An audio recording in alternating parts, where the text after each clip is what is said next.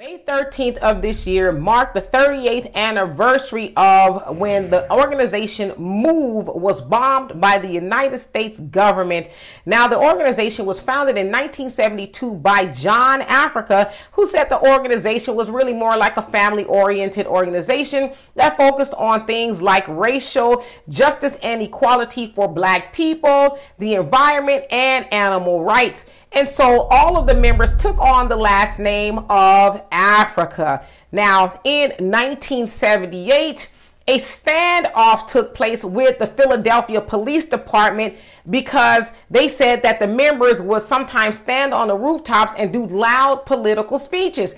Well, in that standoff was which was really more like a shootout because the MOVE organization was armed as well. One police officer was killed and uh, a lot of members were taken to jail and incarcerated for a very long time.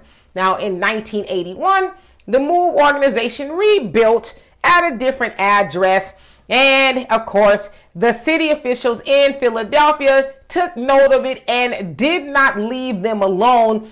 And then the unfortunate day of May 13th, 1985 is when the United States government dropped bombs on the MOVE organization, killing 11 people, including five children and the leader, John Africa. Okay, and so many years later, one of the children that survived that bombing, he was six years old by the name of Mike Africa, has gone to purchase the home. Now, originally, the home was owned by his aunt, Louisa James, who also had a son that was killed in 1985 when they bombed uh, the address. But the city took the house from her. And in fact, they gave her a $60,000 check that she never cashed because she says, You do not have the right to do this to me, so I'm not going to cash the check.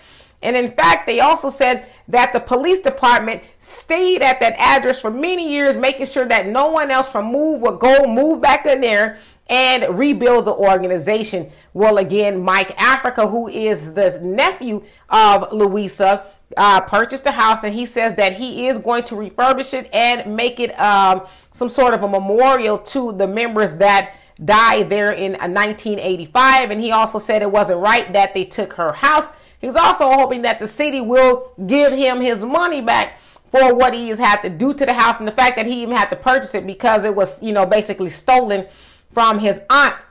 But it should also be said that that was the second time that we know of that the United States government dropped bombs on its own citizens, right? Do y'all remember what the first time was? Black Wall Street. Yes, Black Wall Street, when uh, the United States government dropped bombs uh, to get rid of the violence per se. Now, of course, the United States government denied that that happened, but survivors say, no, we heard bombs uh, being dropped um, as we were running from our lives. Of course, you know, there was uh, those white people there was terrorizing black people as they always do. And so, yeah, the United States government had no problem dropping bombs on its own citizens that happened to be black. And so, this is a story that we should never forget the MOVE organization and what happened to them by the hands of the United States government. So, for more insightful commentary, please subscribe to this channel and my channel, The Demetra Kaye Show, here on YouTube. Peace.